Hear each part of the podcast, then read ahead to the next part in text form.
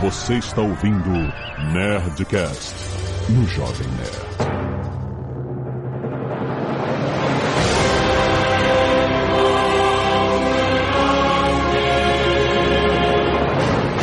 Landa, nerds! Aqui é Alexandre Antoni do Jovem Nerd. Quem sabe ganhar dinheiro com nova geração de videogame é o Carlinhos Troll. Aqui é o Paulo Silveira e eu tô comprando minha TV 16K. Cara, que exagero. Aqui é Roberta Arcoverde, com dólar a R$6, eu não tô comprando uma TV 16K. Pois é. Aqui é o Maurício Linhares e eu vou esperar o próximo console do Google, porque esse primeiro eles vão matar já já. Ixi, já queimou pauta. Aqui é o André Breves, eu acho que era muito mais fácil contar bits pra saber qual que videogame era melhor, viu? Né? Aqui é o Azaghal e videogame agora é a única maneira de sair de casa. Oh, excelente, é verdade. Compra um drone. Muito bem, nerds, estamos aqui em mais um Nerd Tech. Você sabe, todo mês nosso Nerdcast especial de tecnologia com a Lura. Paulo Silveira está aqui. Nós vamos falar, Paulo, sobre a nova geração de videogames. Está aí! Depois de quê? 7 anos? Mais, né? Mais? 8? Não, 7 anos. Ux, tava na hora. Esse negócio de PlayStation Pro, pra botar uma fumacinha a mais, quero mais. Eu quero mais, rapaz. Pelo que eu vi das demos, das engines novas rodando na nova geração, parece promissor. Eu quero saber se vai rolar aquele downgrade clássico que deixa todo mundo puto da vida. Mas é isso, vamos conversar sobre os specs, o que vem aí em termos de tecnologia na nova geração de videogames.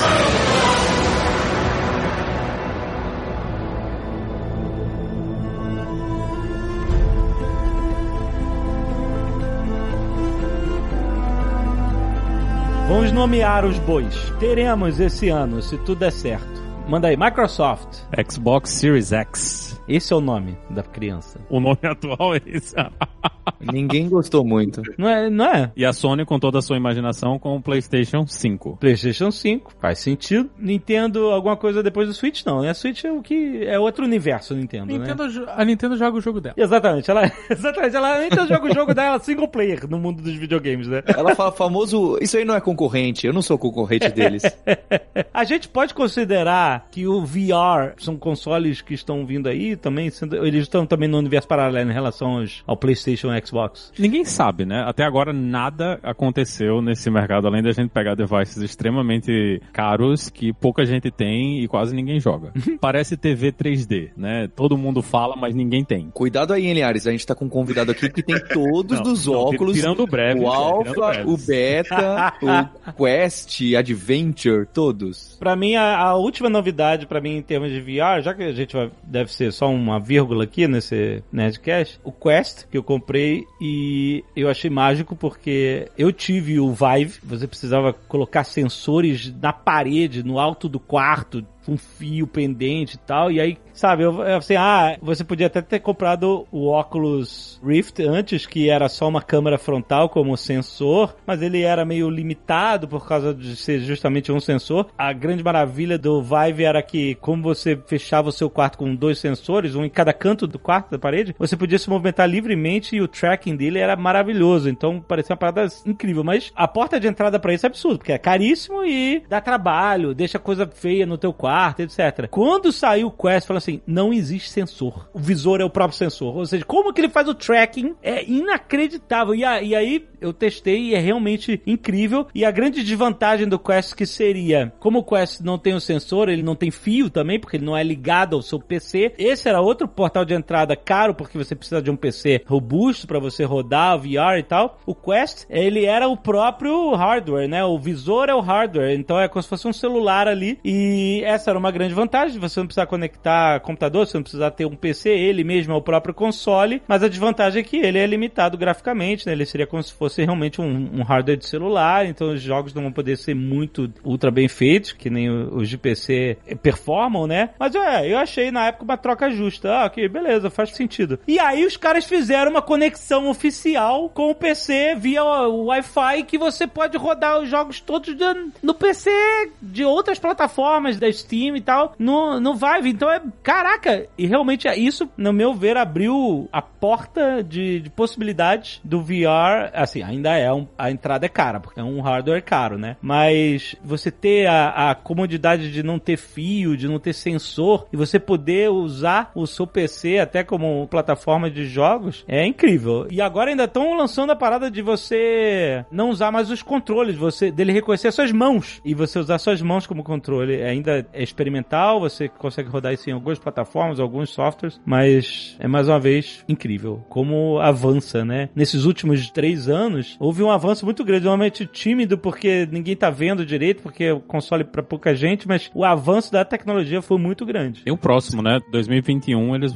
devem lançar um device novo, mais leve, menor e supostamente mais barato. Eu acho que um dos grandes problemas é porque pra alguém tirar do bolso aí $400 ou $500 pra comprar um aparelho desse sem saber, é só um entusiasta, né? Você não consegue convencer uma pessoa normal que só quer jogar videogame a investir nisso aí, nesse preço que eles têm hoje. Uhum. Ainda é muito de early adopter, né? E essa coisa do hardware não precisar estar no device, que é uma coisa que o Google tentou levantar muito com o Stadia, ou Stadia, né? Que não pegou ainda, como o Maurício falou, daqui a pouco morre, e aí o Google lança outra coisa pra substituir. Tem muito desse apelo também, porque agora você barateia o dispositivo, o visor, porque você não precisa de um poder de processamento tremendo pra rodar nenhum jogo ali, você pode rodar o jogo na nuvem, ou no seu computador, ou em outro lugar, e usar o device só pra transmitir, pra fazer a parte de transmissão de vídeo, de áudio. Olha, mas pra quem tá interessado em VR, talvez, quem sabe, agora, principalmente agora, né, durante pandemia,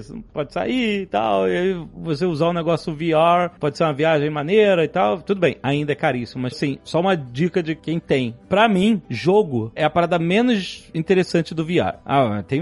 Acabou de lançar Half-Life e tal, realmente é muito bem feito e tal, não sei o que, mas pra mim a movimentação, se é aquele negócio daquele mini teleporte que você faz, ainda é um negócio, apesar de ser muito bem feito, você se sentir lá dentro, não é o que me interessa mais no VR. O que me interessa mais no VR são softwares educativos, sabe? Tipo, um software que coloca você dentro da Apollo 11, no lançamento, na viagem à Lua e no pouso à Lua. Você se sentir lá dentro. É o Everest VR, que te coloca em vários pontos do Everest pra você ver a vista de lá, e você... Eu nunca vou escalar o Everest, mas eu sobrevoei o Everest em VR e passei por vários pontos e vi como é que é a vista do pico do Everest. Isso tudo se sentindo lá é uma experiência incrível, sabe? O Google Earth VR é a parada mais... Cara, eu fiquei horas no Google Earth VR viajando pelo mundo. É claro que não é a mesma coisa que viajar de verdade, mas, sabe, vendo locais que eu nunca fui, ou então vendo locais que eu já fui, porque principais cidades, você sabe que o Google Earth tem detalhamento em 3D dos prédios e tal, então, caraca, cara, voar por Nova York, eu voei por Nova York que nem o Super-Homem, entre os prédios, e aí subi e desci, é incrível, é uma viagem, pelo Grand Canyon, na Nova Zelândia, os lugares que eu fui na Nova Zelândia, tudo isso em VR é uma experiência maravilhosa e pra mim muito mais maneira do que, sei lá, jogar Half-Life VR. Agora em maio, o Quest ele fez 1 ano, né, de lançamento, e aí o Facebook até que abriu uns números, porque eles não costumam abrir muito, e disse que pagou já pros desenvolvedores $100 milhões. Caraca! Então assim, apesar de ainda ser de nicho, é o que ganhou mais tração, e eles já declararam que estão apostando no streaming, como a Roberta falou aí, como tem uma limitação pela ergonomia, né? Do hardware. Isso. Aí o caminho que eles estão enxergando pro futuro vai ser realmente fazer streaming à la Stadia, né? Google Stadia. É, tipo, eu faço streaming, só que dos jogos que estão rodando no meu PC, porque o meu PC é high-end, mas fazer o streaming direto da internet, que nem a plataforma deles mesmos, né? Como o Google Stadia, seria a melhor solução possível, porque você nem precisa ter um PC robusto pra fazer streaming do PC, você pode fazer o streaming direto na plataforma deles, e provavelmente isso vai ser via assinatura e é o que eles querem vender mesmo, né? Aí que eles vão ganhar dinheiro. Só que tem que ser barato, tem que baratear mais isso, entendeu? Quando você falou streaming, eu imaginei que era outra coisa. Né? Tipo Netflix, Amazon Prime Video. Não, né? Porque... Você tá de saco cheio de ficar com as pessoas na sua casa e você bota um óculos e fica sozinho. Olha, mas você literalmente pode fazer isso, porque existem softwares de ambientes virtuais ou de PCs virtuais que você pode simular um telão na sua casa e você tá sentado numa sala aconchegante e tal, você vê. É bem triste você ver TV assim, sozinho, isolado no VR, num telão que você não tem. Mas existe essa possibilidade. Porque é triste se todo mundo fica sentado no sofá da sala, cada um no seu celular. Que você tá sozinho. Eu acho que essa é a única parada do VR. O VR é uma experiência solitária, que só você tá vendo a parada. Ah, você pode botar na tela e as outras pessoas em volta estão vendo o que você tá vendo, mas não é a mesma coisa. Primeiro você tá vendo em duas dimensões, então você não tá tendo a mesma experiência. E no final, quem tá tendo a experiência mesmo tá tendo ela sozinho, entendeu? A não ser que você esteja online, jogando com amigos que também tem VR. Eu nem sei se existe isso. Eu acho que toda pessoa que tem VR não tem amigos que tem VR. Mas fora isso, né, não é uma experiência que você faria em casa. Tipo, se você estiver jogando videogame com alguém da família, no sofá e tal, você tá sozinho, né? Pelo menos é divertido pra quem tá olhando de fora, porque você parece um doido balançando os braços, né? Se você tá jogando Beat Saber, minha esposa aqui volta e meia fica me filmando, só escuta a risada dela. É. Eu já caí no chão numa BGS. Era um jogo lá que você entrava num prédio e tinha que andar numa... É verdade, numa prancha, como se fosse uma prancha assim de navio pirata, sabe qual é? É, uh-huh. E eles tinham colocado uma prancha física no chão, de 2D de altura. É, mas só pra você sentir. Mas ela te dava limite. A sensação que você tava pisando de fato naquela prancha, porque você sentia a ausência de chão no limite da prancha. Isso. E aí no VR eu me desequilibrei, comecei a cair e caí no mundo real também. Caí no chão. Maravilhoso. Caí do prédio no VR, caí no chão na vida real. Mas o que mais tem de VR pra frente? Nada, todo mundo morreu praticamente, né? Ninguém tá desenvolvendo. A Sony tem a solução dela, o PSVR, que tá meio morto, né? Não tem praticamente nada exclusivo. Você não vê as outras plataformas, né? A Samsung, a HTC não estão mais investindo, né? A Valve tem a solução deles lá, mas parece que é ainda mais nicho. O óculos agora, eles estão praticamente sozinhos no mercado, né? Eles têm um mercado todo só pra eles aí. Eu acho que quem tem potencial de não ser de nicho é realmente a óculos e a Sony, né? O PSVR vai continuar compatível com o PlayStation 5, mas eles ainda não anunciaram nenhum novo hardware, não. Pô, mas essa semana lançaram um Iron Man pro PSVR, exclusivo. Ah, maneiro. E você não vê ninguém falando disso. É o famoso só se fala em outra coisa, né? Tá todo mundo falando de várias outras coisas, menos disso aí. Menos disso, né? O quanto as pessoas estão interessadas no VR. Você acha que vai morrer que nem o Kinect? Eu não sou qualificado a dar opinião, não. Se depender de mim, não. Isso aí que você falou, Alexandre, talvez seja o grande pulo do gato, né? Ainda mais para a situação que a gente tá vivendo agora. Se eles conseguirem transformar isso aí, deixar o produto mais barato, né? Que hoje eu acho que a maior barreira do produto para alguém tentar é porque você não vai tirar 400 conto do seu bolso, né? E no Brasil a pessoa vai gastar quase 4, 5 mil reais para comprar uma coisa dessas sem saber qual é a solução. Mas se o custo de entrada for mais baixo e você tiver esse custo mais no streaming, né? E essa coisa de streaming pegar, que ainda não tá pegando, é só a gente lembrar que o Stadia não é a primeira solução, né? A Sony tem uma solução dessa, a gente teve várias outras soluções. A NVIDIA fez também. Pois é, o Shield, né? E a gente teve várias outras soluções até agora, nenhuma pegou, mas eventualmente a gente vai chegar no ponto que vai ter internet boa o suficiente pra fazer esse tipo de coisa, né? Via Netflix. Você tá falando de jogar via streaming mesmo, né? Tipo Google Stadia. É, via streaming mesmo. Então você compra um aparelho mega barato, né? Um aparelho que você vai comprar por, sei lá, 50, $100, ou talvez até um aparelho que seja subsidiado, né? A gente tem que lembrar aí que quando saiu o PlayStation 3, ele era subsidiado pela Sony, né? A Sony tava meio que pagando pra você comprar o aparelho porque eles iam ganhar dinheiro mesmo na venda do software, né? Então, é outra coisa também que pode acontecer, é o Facebook, que tem o bolso fundo, resolver que vamos fazer isso acontecer, subsidiar o produto pra criar o mercado, né? Que o grande problema que a gente tem no VR hoje é que não tem público. Você fazer um investimento de desenvolver alguma coisa pra VR, você não tem um público grande pra você atingir. Mas é que nem câmera 360, né? É, teve um boom assim de... Ah, isso aí. Lançaram algumas, tinha da Samsung, a Kodak chegou a lançar uma, tiveram outras de marcas não tão grandes, mas não tinha como consumir, porque não tinha um óculos VR, ninguém tem essa grana. É, no YouTube era horrível, porque você via um vídeo esticadaço, todo deformado, aí você podia ver no celular como se fosse uma espécie de VR, onde o seu celular fosse a janela para aquele 360, mas não funcionava, as pessoas não compravam a ideia de ver dessa maneira. Nessa época tinha meio aquela onda da Samsung, do Google, até dessa galera tentar distribuir aqueles óculos que você podia colocar no celular, né? De papelão. Cardboard, né? Que você usa como tela o celular. É, então a ideia era essa, você pudesse ver esses vídeos no seu celular, em VR. Mas é pouco prático. Mas não rolou, né? É pouco prático, exatamente. Tem que... Ah, chegou um vídeo aqui, a gente fez uma série, né? Tinha o Nerd Vlog 360. Uhum. Foi uma experiência que a gente fez, bem legal até, mas é isso, as pessoas não tinham como consumir. Elas consumiam da maneira mais horrorosa possível, que era um vídeo vídeo zoado, esticadão, porque ninguém vai levar uma caixinha de papelão dobrada na sua mochila ou deixar na prateleira. Opa, agora eu vou ver o meu vídeo 360. É. E aí pegar a caixinha, botar celular, sabe? Não vai rolar. E ficar segurando com um binóculo, sei lá, 5 minutos. Até o Fantástico fez isso, só que da pior maneira possível, que eles esticavam a tela gigante. É, fazendo a televisão onde ninguém pode consumir 360 de posse nenhuma.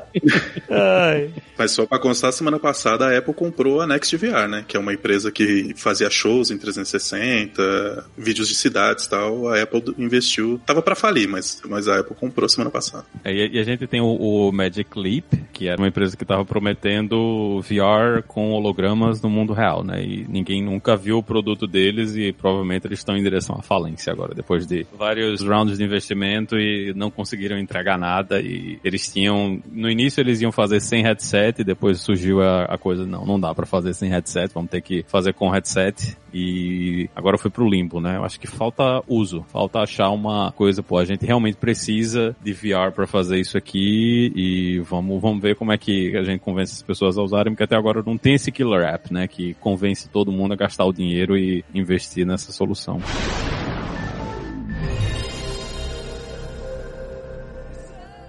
Voltando no Google Stadia e nos serviços de streaming, na última E3 eu vi a Microsoft apresentando também lá a solução deles de jogo de streaming. Eu testei lá, obviamente com a conexão deles, e eu testei o Google Stadia também. Mas, 2 probleminhas. Primeiro, tem compressão, então eu mesmo tive a impressão que, assim, era muito bem feito, óbvio, respondia bem, mas parecia que você estava jogando um vídeo do YouTube, agora? Tipo, sabe, quando um vídeo do YouTube não é exatamente a mesma tela que você está vendo no seu console, no seu PC, né? Tem uma compressãozinha ali, que você nota no céu do jogo, aqueles quadrados que se voltam quando de repente se formam, quando você faz um movimento rápido e tal. Quando a tela fica escura ou preta, você percebe muito. É, exato. Compressão... Você tava que nem a gente no Nerd Play, né? Quando a gente tá vendo o Nerd Play, é por aí. É bem isso. Você nota que existe uma compressão ali, então parece, você nota isso. E outra coisa, tem delay.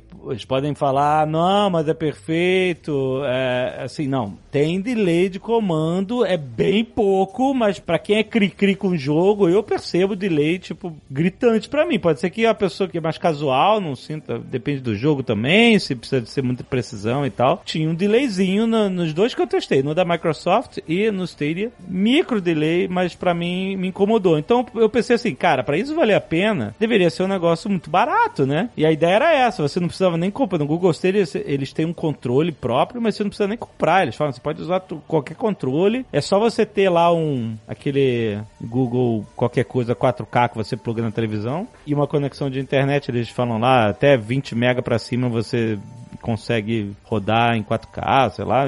Mas eu pensei, talvez você pagar X por uma Netflix de videogames, você pagar X por mês e ter acesso a todos os jogos, seja talvez o pulo do gato pra eles terem uma parada realmente atrativa. Não, você tem que pagar, se você quiser jogar em 4K, você tem que pagar por mês e você tem que comprar os jogos. E se você parar de pagar, você não tem mais acesso aos jogos. E nenhum dos jogos é exclusivo, né? São todos jogos que vêm de todas as plataformas, então se você já tem... Que já tem nas outras plataformas, então esquisito, sabe? É uma solução procurando um problema, né? Eles não descobriram ainda um problema e eles já chegaram com a solução. Não, eu acho a premissa muito boa. Eu adoraria conseguir estar esperando, sei lá, agora na quarentena nem tem bons exemplos, mas antigamente estar na fila de alguma coisa e poder continuar jogando meu God of War no celular e quando chegar em casa tá sincronizado. Isso é maneiríssimo. É, então, eu pensei nisso. Caraca, se você pudesse jogar God of War no celular, seria incrível. Sincronizado. Mas essa coisa da latência é um problema que ainda não tem realmente solução. Esse delay que você sente, cara, a partir de 100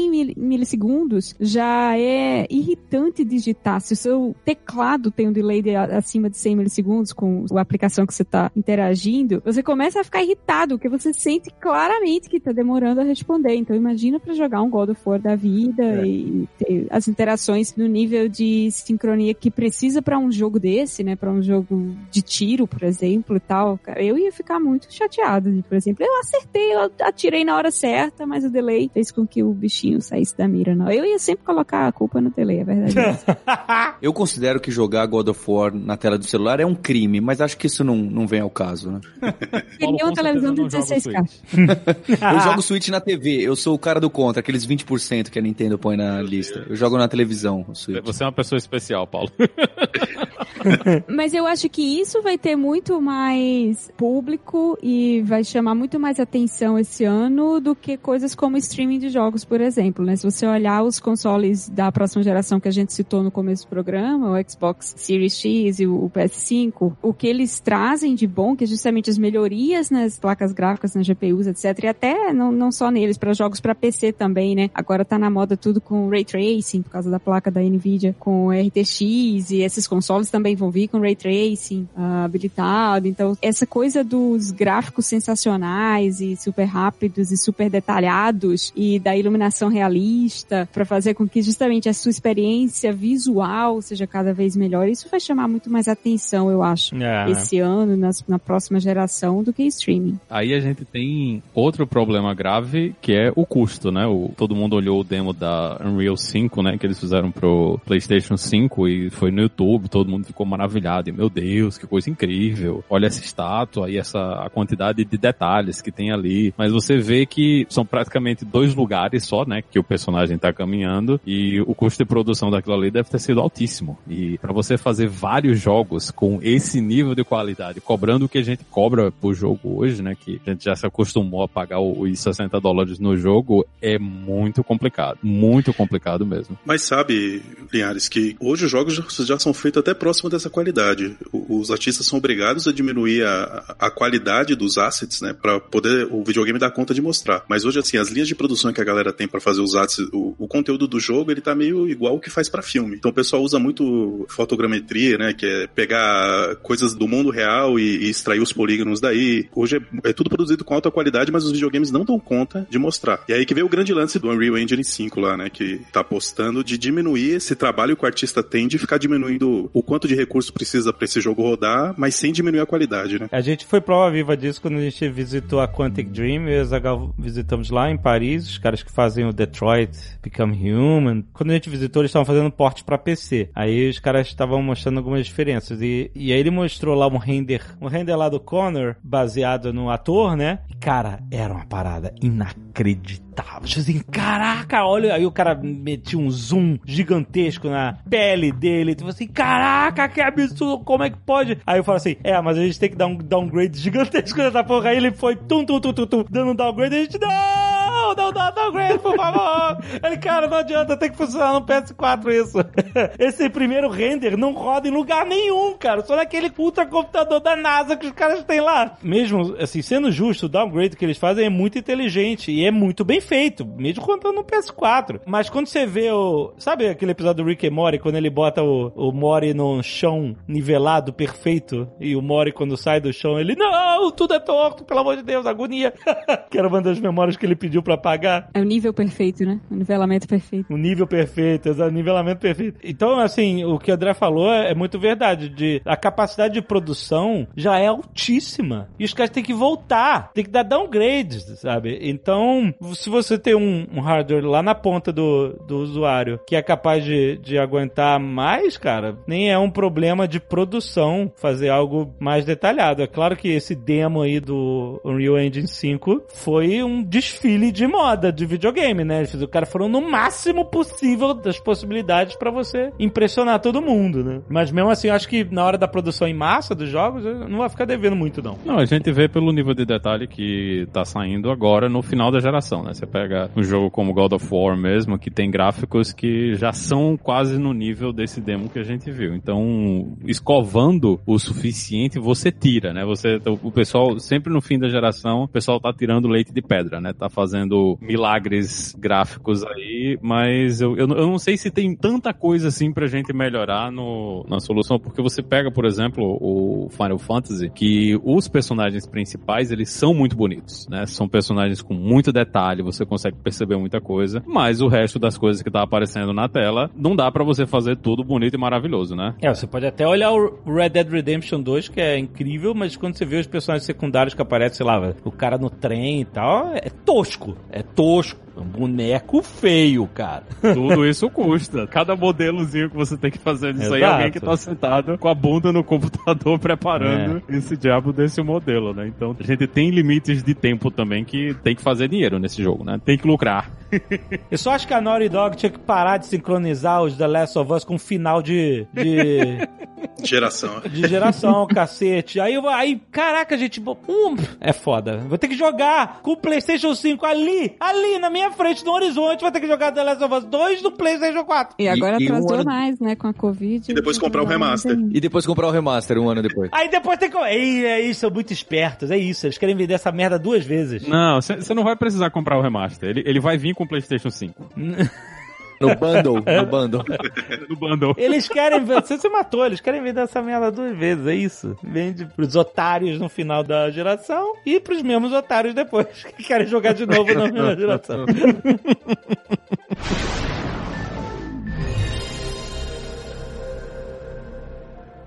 Eu acho que aí a gente tem outro lance que provavelmente vai acontecer de novo nessa próxima geração, que deu certo nessa geração, que é o upgrade do console. Era uma coisa que a gente não tinha visto. Teve acessórios, né? Na época do Mega Drive. O Nintendo 64, coisa... expansão de RAM, lembra? Teve uns negocinhos. Tinha uns acessóriozinhos, mas não tinha essa de, não, vamos lançar um novo console que é melhor, né? Na mesma geração, mas ele é mais poderoso que o seu console e vai continuar tudo funcionando, porque agora a arquitetura é baseada no PC. Né? O console que a gente tem é um PC que tá ali na sala de estar. Não é mais aquela coisa super específica com hardware incrivelmente diferente como era até a geração ali do PlayStation 3, e provavelmente a gente vai ver mais dessa coisa de vamos fazer um upgradezinho aqui pra ficar mais bonitinho, porque agora tá todo mundo prometendo, né, 4K a 120 frames, né, mas provavelmente a gente não vai ver os jogos realmente fodas, né, os jogos mais bonitos rodando a 4K e 120 no início da geração, ou com esse hardware, né? É difícil de acreditar que esse hardware vai ser capaz de fazer isso aí com esses jogos mega complexos, então a gente vai ter que ter um PlayStation 5 Pro aí que vai entregar de verdade isso aí pra todo mundo. Mas isso não é um upgrade, isso é um outro console melhorado, não é? Assim como o PS4 Pro, né?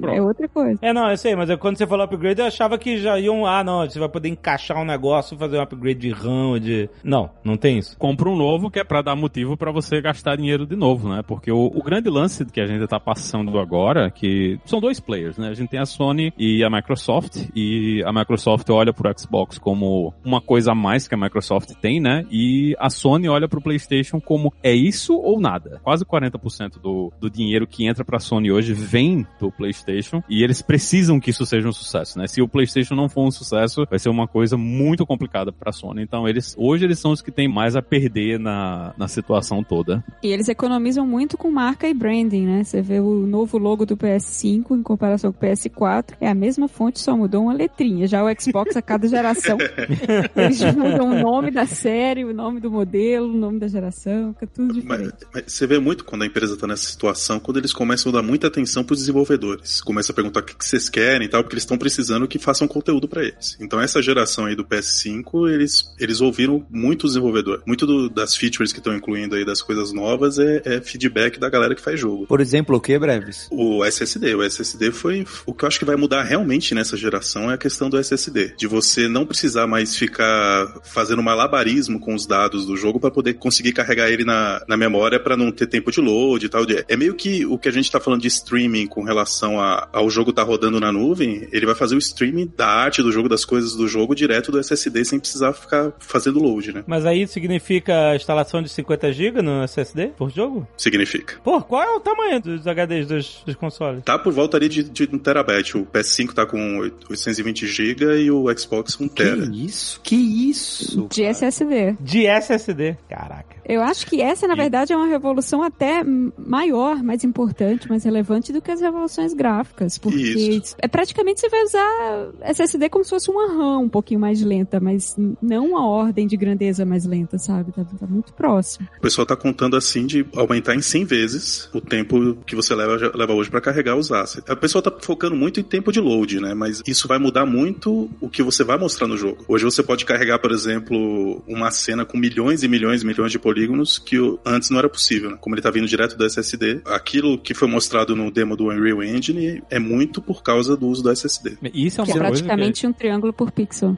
Isso é uma coisa que a gente não percebe, né? Quando você só tá jogando, mas tem muito muita mecânica em jogos que não são mecânicas do jogo. São coisas que foram colocadas lá porque o hardware não era capaz de trabalhar no nível que você queria trabalhar, né? Você pega um jogo como Resident Evil, que lá no início, lá na época do PlayStation, quando você abriu uma porta, ele parava, é o loading, né? Mostrava a porta pra você, abria e fechava uma atrás. É. E tudo isso era porque ele precisava carregar a próxima cena, né? Eles não precisavam fazer isso. Eu lembro que a primeira vez que eu joguei o Code Verônica, que foi, eu acho que provavelmente foi o primeiro que não teve isso, você simplesmente andava pelo mapa todo, a câmera era livre, não era aquela câmera fixa, né, dos jogos anteriores, e não tinha essa coisa de carregamento entre portas. E eu fiquei, cara, que negócio diferente, né? Não, nem parece mais Resident Evil, mas porque você associava aquela coisa da porta com o jogo, mas a porta era só um detalhe, né? E hoje, quando você tem uma solução dessas, o pessoal na apresentação que os engenheiros da Sony fizeram sobre o SSD, eles inclusive falaram que a ideia é que muita coisa que antigamente você mantinha na RAM, né? Eles dizem que hoje no PlayStation 4 o pessoal mantém 30 segundos de jogo na RAM, né? Então você tem 30 segundos de assets e coisas que estão ali ao seu redor que tem que ficar gravadas na RAM porque é o que o usuário tá fazendo. Ele tá virando para um lado, tá virando para o outro, olhando para cima, para baixo. E eles disseram que agora no PlayStation 5 a ideia é que você tenha 1 segundo só de conteúdo na RAM. Então você vai ter muito mais espaço na RAM para usar para outras coisas, porque você não precisa ficar com tudo isso gravado o tempo todo, né? O SSD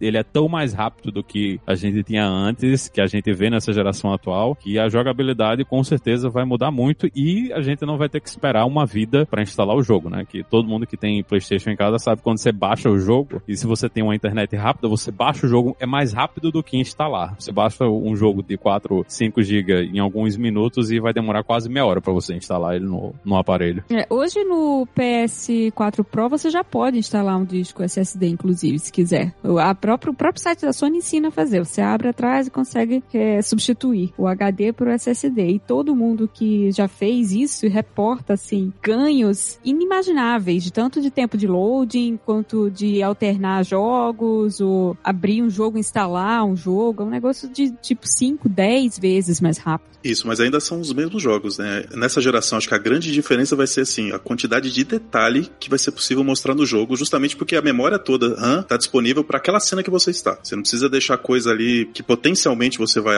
aparecer no jogo, né? Você gasta muita memória hoje com coisas que pode, como o Maurício falou, coisas que podem ser que apareçam ou não. Agora, toda a RAM que você tem disponível ali é para mostrar o que você tá enxergando naquela hora. Porque se precisar de mais coisa, ele vai carregar do SSD rapidinho. Então, assim, a quantidade de detalhe que agora possibilita os jogos ter é muito maior.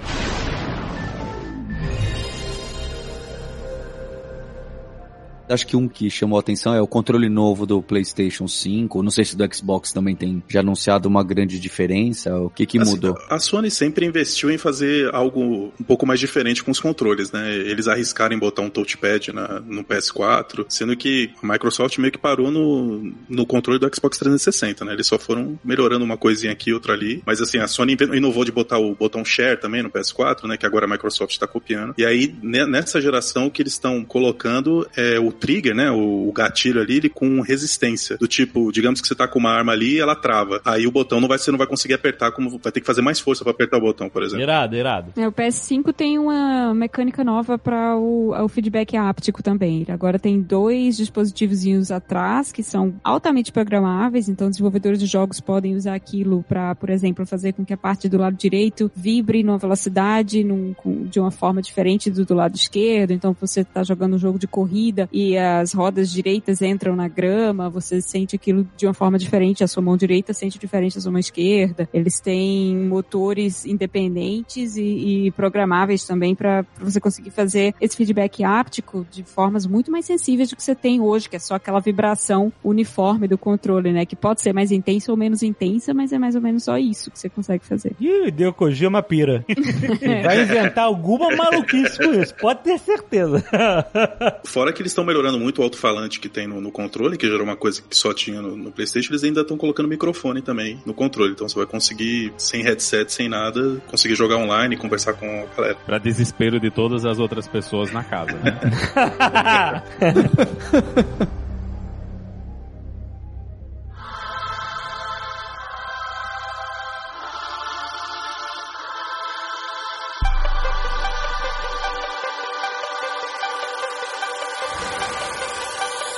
Historicamente, a Microsoft sempre apresentou um hardware melhor do que a Sony nos consoles, né? A Xbox sempre teve, e até mesmo na atualização, né? No Xbox One X e no PlayStation 4 Pro, o hardware da Microsoft ainda era melhor. Tanto que eu lembro que eu vi vários tipos de comparações antes de comprar Red Dead Redemption. Na verdade, não. Foi depois de comprar, que eu sou otário mesmo. Eu comprei primeiro o PlayStation 4, que foi o que eu consegui quando lançou. E aí depois, quando eu vi que o do Xbox One X era realmente muito superior em termos de gráfico, eu comprei de novo, otário, no Xbox One X. E eu joguei ele no Xbox One X pra ter a melhor experiência gráfica. E aí depois, quando lançou pra PC, o otário comprou pra PC também pra ter, de novo, melhores... mas o que eu quero dizer é o seguinte, historicamente a Microsoft sempre apresentou um hardware melhor. É isso que tá acontecendo agora na nova geração também? Do mesmo jeito. O Series X, ele é mais poderoso, né, do que o PlayStation 4, e ele tem mais poder computacional na placa de vídeo, tem mais poder computacional no processador, e a única vantagem que o PlayStation tem, nesse caso, é o SSD, né, que o SSD do PlayStation ele é quase 2 vezes mais rápido do que o do novo Xbox. Mas em termos de poderio de processamento, o Xbox é bem mais poderoso que o PlayStation 5. Normalmente o Xbox também, historicamente pelo menos, costuma ser um pouco mais caro do que o PlayStation, até por ter um hardware de fato mais poderoso. Mas eu acho que uma coisa que eu sempre fico muito chateada com as novas gerações, eu uso o PlayStation, eu tenho o PlayStation, é o que eu tô jogando atualmente, principalmente por causa dos exclusivos, né? Os jogos do PlayStation realmente que saíram pra PS4 são muito bons, são muito melhores do que os exclusivos do Xbox. Né? Last of Us, Uncharted, God of War, Horizon Zero Dawn, pois é, exatamente, God of War. É, eu também curto bastante esses exclusivos, são bem fodas. São muito melhores do que os dos Xbox, pelo menos, né? Que acho que tem Halo, Gears of War, não sei o que mais que tem que chamasse atenção, mas foi por isso que eu comprei. Só que o PlayStation tem um grande problema pra mim, que ele nunca tem, ou nunca investe em compatibilidade reversa. Então, os jogos do PS3 não rodam no PS4, e os jogos do PS4 também não necessariamente vão rodar no PS5. Você tem alguns jogos que vão ser portáveis, né, mas não são todos, enquanto que o Xbox garante que o Xbox Series X vai rodar todos os jogos do One X, do One, inclusive do 360, que já eram emulados no One, né? E inclusive alguns jogos vão ter até melhoria, né, de resolução, de HDR, né, que ele não tinha na versão do Xbox One. Isso, o Xbox Series X vai conseguir incluir HDR em jogos que não foram programados para ter HDR, inclusive dinamicamente. Vai adicionar HDR, que deixa aquele brilho, né? Deixa a imagem com um brilho mais estourado, fica mais bonito. Em jogos que não eram assim. Inclusive jogos que são emulados, né? Que foram portados 360. Isso é uma das coisas que eu acho menos atraentes ainda nas gerações novas do PlayStation. Eu tenho um monte de jogo do PlayStation 3, por exemplo, que virou, né, peso de papel. Não. Qual jogo do PlayStation 3 você ia querer jogar de novo com PlayStation 4 ou 5? Toda a série do Mass Effect, por exemplo, eu jogo tudo de novo a cada ano, por exemplo, eu rejogo, né, porque dá saudade e não dá pra jogar mais só no PC. Mass Effect merece um remake. Mas é um caso... Mass Effect, inclusive, tem uma coisa interessante, que é o loading time deles, eles também quiseram ser engraçadinhos ou inteligentezinhos, como o God of War, né, que também tem um loading time escondido, você começa a caminhar por um caminho lá nas árvores com seu filho na frente, né, e... Aquilo é um load escondido? É, aquilo é um loading. Safado! Aí você fica, nossa, onde está a porta pra eu sair desse lugar? E é só loading, aquilo é truque do desenvolvedor. Mass Effect fazia isso, colocava os personagens no elevador, aí eles ficavam conversando no elevador e tal, tinha musiquinha, era loading. Mas você acha que o que é o elevador no mundo real? É isso? É isso, é um loading time. O Matrix tá carregando. Quando você entra no elevador, é loading, gente. E tem uma coisa interessante dessa geração, que é o fato dos dois videogames terem exatamente o mesmo hardware. Eles vão rodar o mesmo processador, a diferença é clock, vão usar a mesma placa de vídeo, a diferença é a quantidade de cores computacionais que eles estão rodando, e o clock também, mas os dois videogames vão rodar hardware da AMD, e eles basicamente rodam na mesma plataforma de hardware, né? Não tem muita diferença de um pro outro. Provavelmente você poderia fazer um jogo pros dois igualmente e não ia ter muita diferença. É literalmente, a gente chegou no nível que os videogames são realmente um PC pra você botar na sala da sua casa, né? Eles não tem mais muito diferencial. Você acha que isso é resultado de de uma conversa de, galera, se a gente fizer um pedido de placa de hardware junto, nós dois, a Microsoft e a Sony, a gente consegue essa porra muito mais barato. A gente usa o mesmo hardware, que tal? A gente faz junto o pedido. Aí eles, caraca, muito bom, vamos.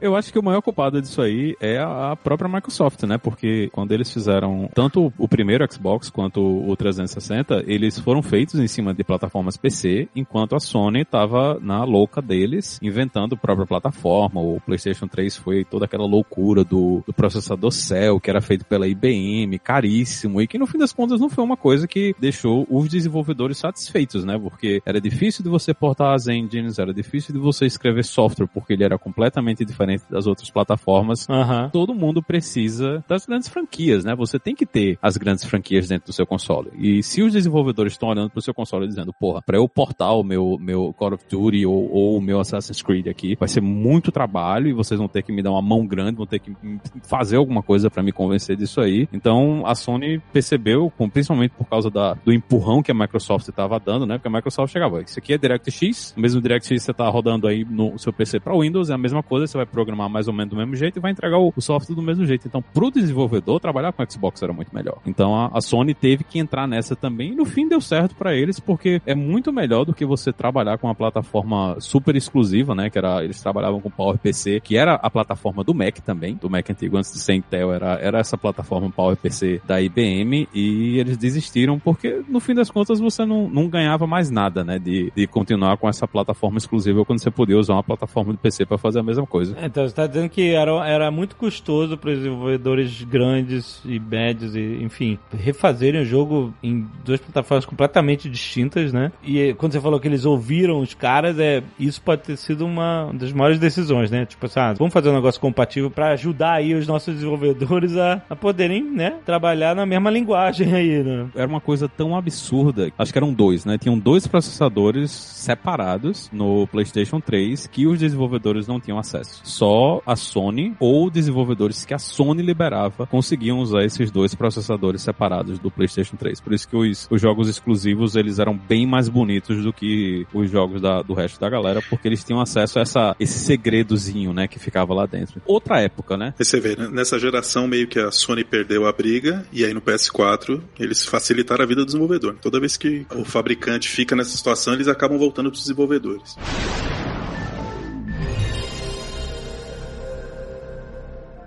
Um ponto que está chamando a atenção, eu acho que é independente meio de plataforma, e que a Microsoft apresentou agora no Minecraft, é as coisas passarem aquele modelo tradicional de projeção 3D para o Ray Tracing em Real Time, não é? É como se, aí vocês me corrigem se eu estou errado, é como se o seu Maya 3DS estivesse renderizando em Real Time o vídeo do Toy Story na sua tela, não é? Então ele usa aqueles mecanismos mais fidedignos com a física da luz para desenhar a tela 60 vezes por segundo para você. Então o nível chegou até essa capacidade de que dá para emular o raio de luz fazendo a trajetória dele e projetando na sua tela o que aconteceria ao caminho inverso. É por aí, Breves? A teoria de 3D, que é condizente com a física, né, que é questão de raio de luz, de energia e tal, o pessoal resolveu lá na década de 80, e até pouco tempo isso era impossível fazer em real time, né? Os filmes já estavam usando isso, mas é coisa assim que leva horas para você, por exemplo, renderizar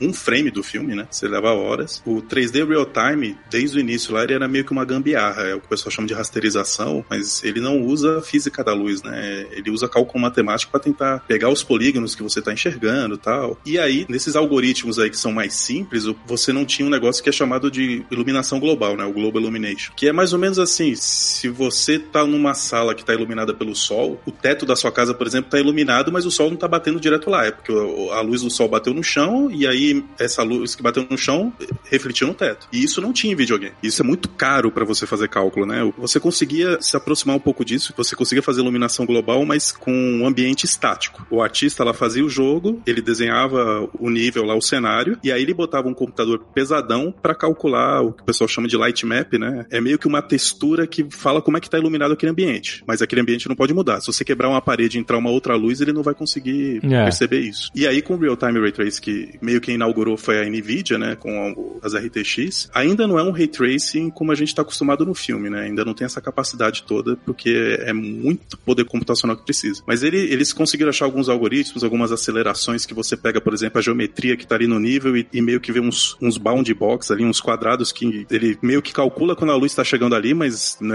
é um cálculo exato. E aí depois ele usa os cores de inteligência artificial para diminuir o noise que fica, porque como você não consegue emitir raio para todos os pixels da tela, você não consegue fazer esse cálculo completo, ele faz um cálculo aproximado, mas se você mostrar a imagem do jeito que está lá, ela fica com muito ruído, né? Ele usa alguns algoritmos de inteligência artificial para melhorar essa imagem e ficar parecendo que realmente foi calculado com todos os raios de luz que precisaria para fazer esse cálculo. E você vê isso muito no Minecraft, porque o cenário do Minecraft ele é todo dinâmico, né? Você não poderia calcular esse exemplo do Minecraft, você não poderia calcular toda a iluminação que aconteceu no Minecraft, porque a pessoa está construindo o nível dela lá, ela está construindo o cenário. Então, você vê que é um jogo extremamente simples, mas quando põe Ray Tracing nele, ele fica perfeito praticamente, né? É, e isso vai ter nos dois consoles, né? Isso vai ter nos dois consoles. E foi um dos highlights lá daquela demo da Unreal Engine 5, que é iluminação global dinâmica. Uhum. Tem uma hora que ela tá iluminando as coisas com uma bolinha de luz e aí, de repente, quebra o teto e aí entra uma luz do sol externa na caverna e aí se vê a diferença do Global Illumination ali, né? Porque muda totalmente a dinâmica da iluminação do local. E fora isso que, de novo, vai diminuir o tempo que os artistas gastam fazendo o jogo, né? Porque esse que eles chamam de cozinhar a luz, né? Fazer o bake, que é fazer os light maps, isso é algo que leva um tempo razoável também na produção do jogo. Porque você constrói seu level ali, mas aí você tem que botar pra fazer todo o cálculo de luz, de iluminação global, meio offline. Aí depois muda, tem que refazer. Exatamente. Aí quando muda, tem que refazer tudo de novo. Ah, maneiro. Alguém vai perder o emprego aí, mas maneiro. O cara que faz o baking de luz. Mas irado, com certeza. Significa jogos mais... Não vai perder o emprego, gente. O cara vai fazer outra coisa, né? Você tá automatizando processos que eram necessários horas de trabalho em cima, que você, né, vai poder aplicar em outras coisas. Maneiríssimo. Vai diminuir o tamanho do patch do primeiro dia, né? Do dia do lançamento do jogo.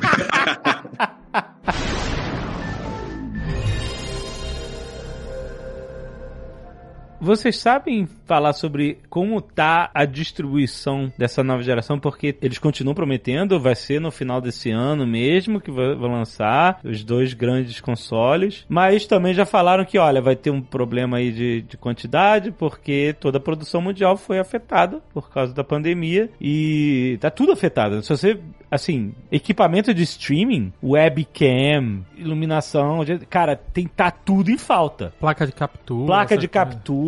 É o gado, tem nada. Ninguém tem, porque toda a cadeia de produção foi afetada. Você achou que o problema era papel higiênico e cebola, amigo?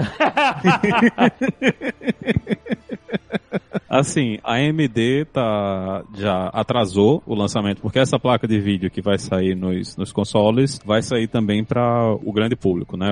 Eles também vão lançar essa placa de vídeo para você botar no seu PC também. Vai atrasar, eles já anunciaram que vai atrasar o lançamento dessa placa de vídeo. A Microsoft hoje tem uma página de pré-venda do Xbox Series X, que tem só lá para você botar o seu e-mail, não tem preço ainda, e a Sony não tem nada. A Sony não anunciou jogo, a gente não sabe o que é que sai junto com o lançamento, né? Tem muito rumor acontecendo aí, tem gente falando que vai sair um Horizon Zero Dawn junto com o PS5, mas ninguém sabe se isso vai acontecer mesmo, mas pelo que a gente tá vendo, a Microsoft vai ter alguma coisa, mas a Sony a gente não sabe em que situação eles estão, né? Eles não fizeram ainda o lançamento oficial, a gente não viu o console ainda, né? Não tem a lista de jogos de lançamento, então é bem possível, seria muito ruim, porque o fim do ano é a época que tá todo mundo esperando pra comprar os consoles, mas pela situação de mercado, pela situação da pandemia, todos os jogos que estão atrasando, né? A gente tem vários jogos que já deveriam ter saído, estão sendo jogados pra frente. Se a gente tiver lançamento desses consoles no final do ano, pouca gente vai conseguir comprar. A Microsoft tem um trunfo aí que não tem jogo exclusivo pro Xbox Series X, então não estão dependendo de estúdio, de nada, só deles mesmos. E é um console que está em desenvolvimento desde 2016, então eles já estão bem adiantados aí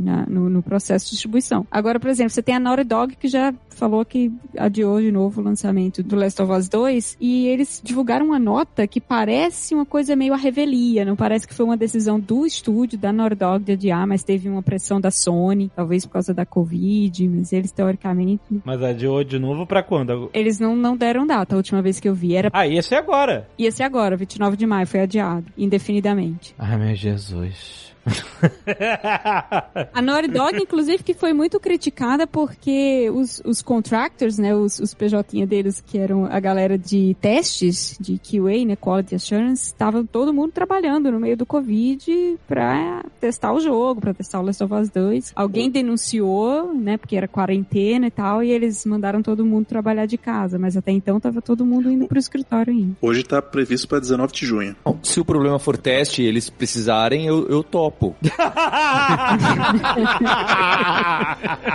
também.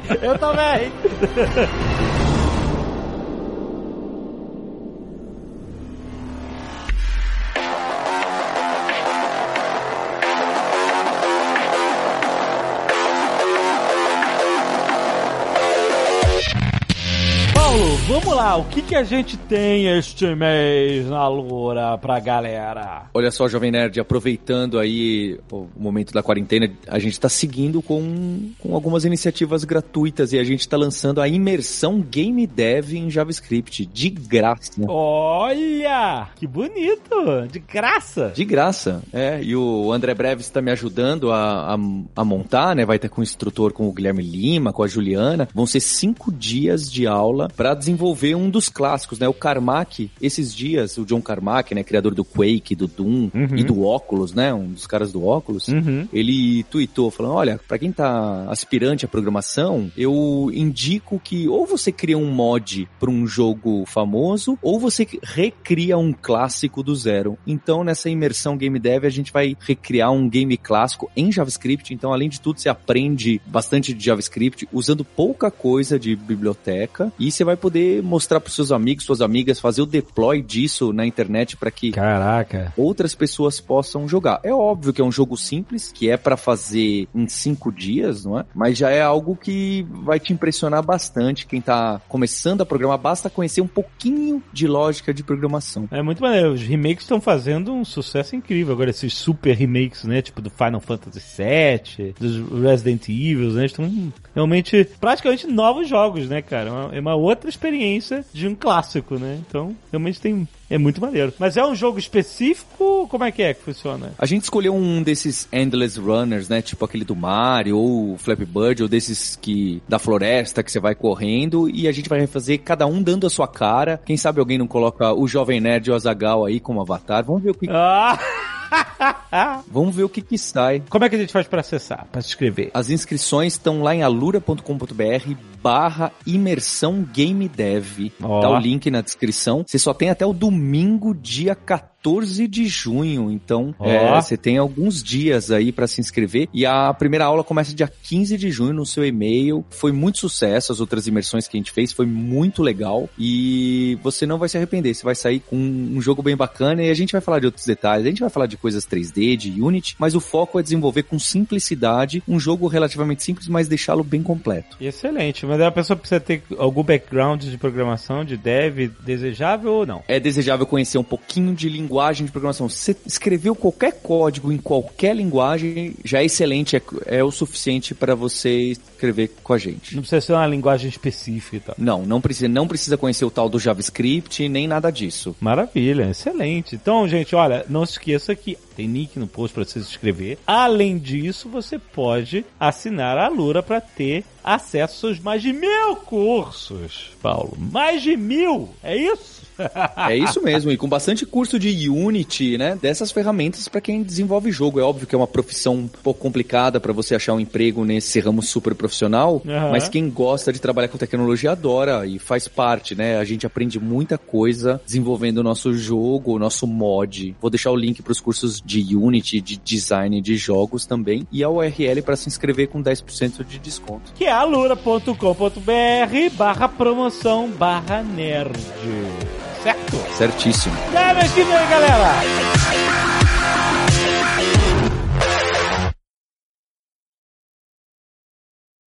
Este Nerdcast foi editado por Radiofobia, podcast e multimídia.